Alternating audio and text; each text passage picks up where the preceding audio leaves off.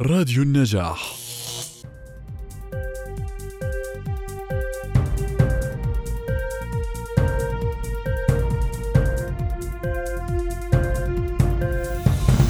السلام عليكم ورحمة الله. أبرز أخبار العالم في دقائق من راديو النجاح تقدمها لكم ألاء المصالحة أهلا بكم. أغلقت العديد من دول العالم حدودها أمام دول إفريقيا بسبب مخاوفها من انتشار سلالة جديدة من فيروس كورونا. كانت السعودية علقت رحلاتها الجوية من وإلى جزر القمر. فيما كانت الكويت قد أوقفت رحلاتها من تسع دول إفريقية. اختبرت شركة بيونيتك فعالية لقاحها ضد متحور كورونا جديد أوميكرون وقامت بالتحقيق وإجراء الاختبارات على مدى مقاومة هذه السلالة للقاحات. يأتي ذلك في الوقت الذي تسجل فيه بريطانيا وألمانيا وهولندا وإيطاليا إصابات بالمتحور الجديد من فيروس كورونا.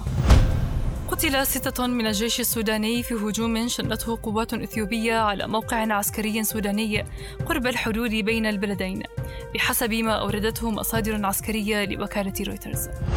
حذر رئيس المجلس الرئاسي الليبي محمد المنفي من عودة بلاده إلى مربع الصراع المسلح وأكد في خطاب خلال مؤتمر وطني للشباب أقيم في العاصمة طرابلس أنه ينبغي المبادرة باتخاذ قرارات مناسبة تضع المنافسة السياسية في مربع التنافس السلمي الديمقراطي.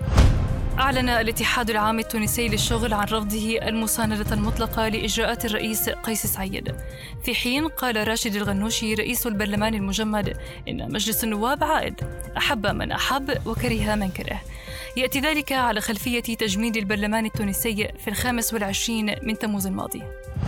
قال رئيس الحكومة الأفغانية المؤقتة الملا محمد حسن أخوند إن حكومته لا تخطط للتدخل في شؤون أي دولة وأنها أقامت علاقات حسنة مع دول الجوار والمجتمع الدولي.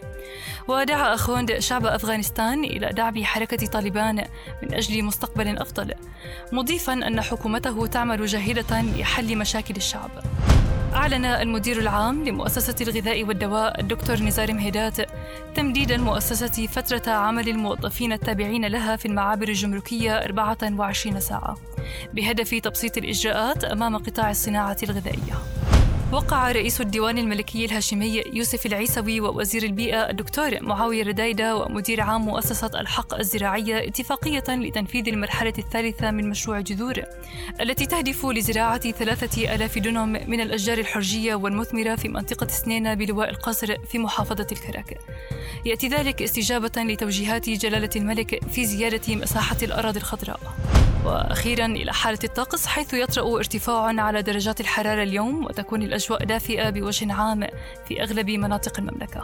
نهاية أخبار العالم في دقائق في أمان الله.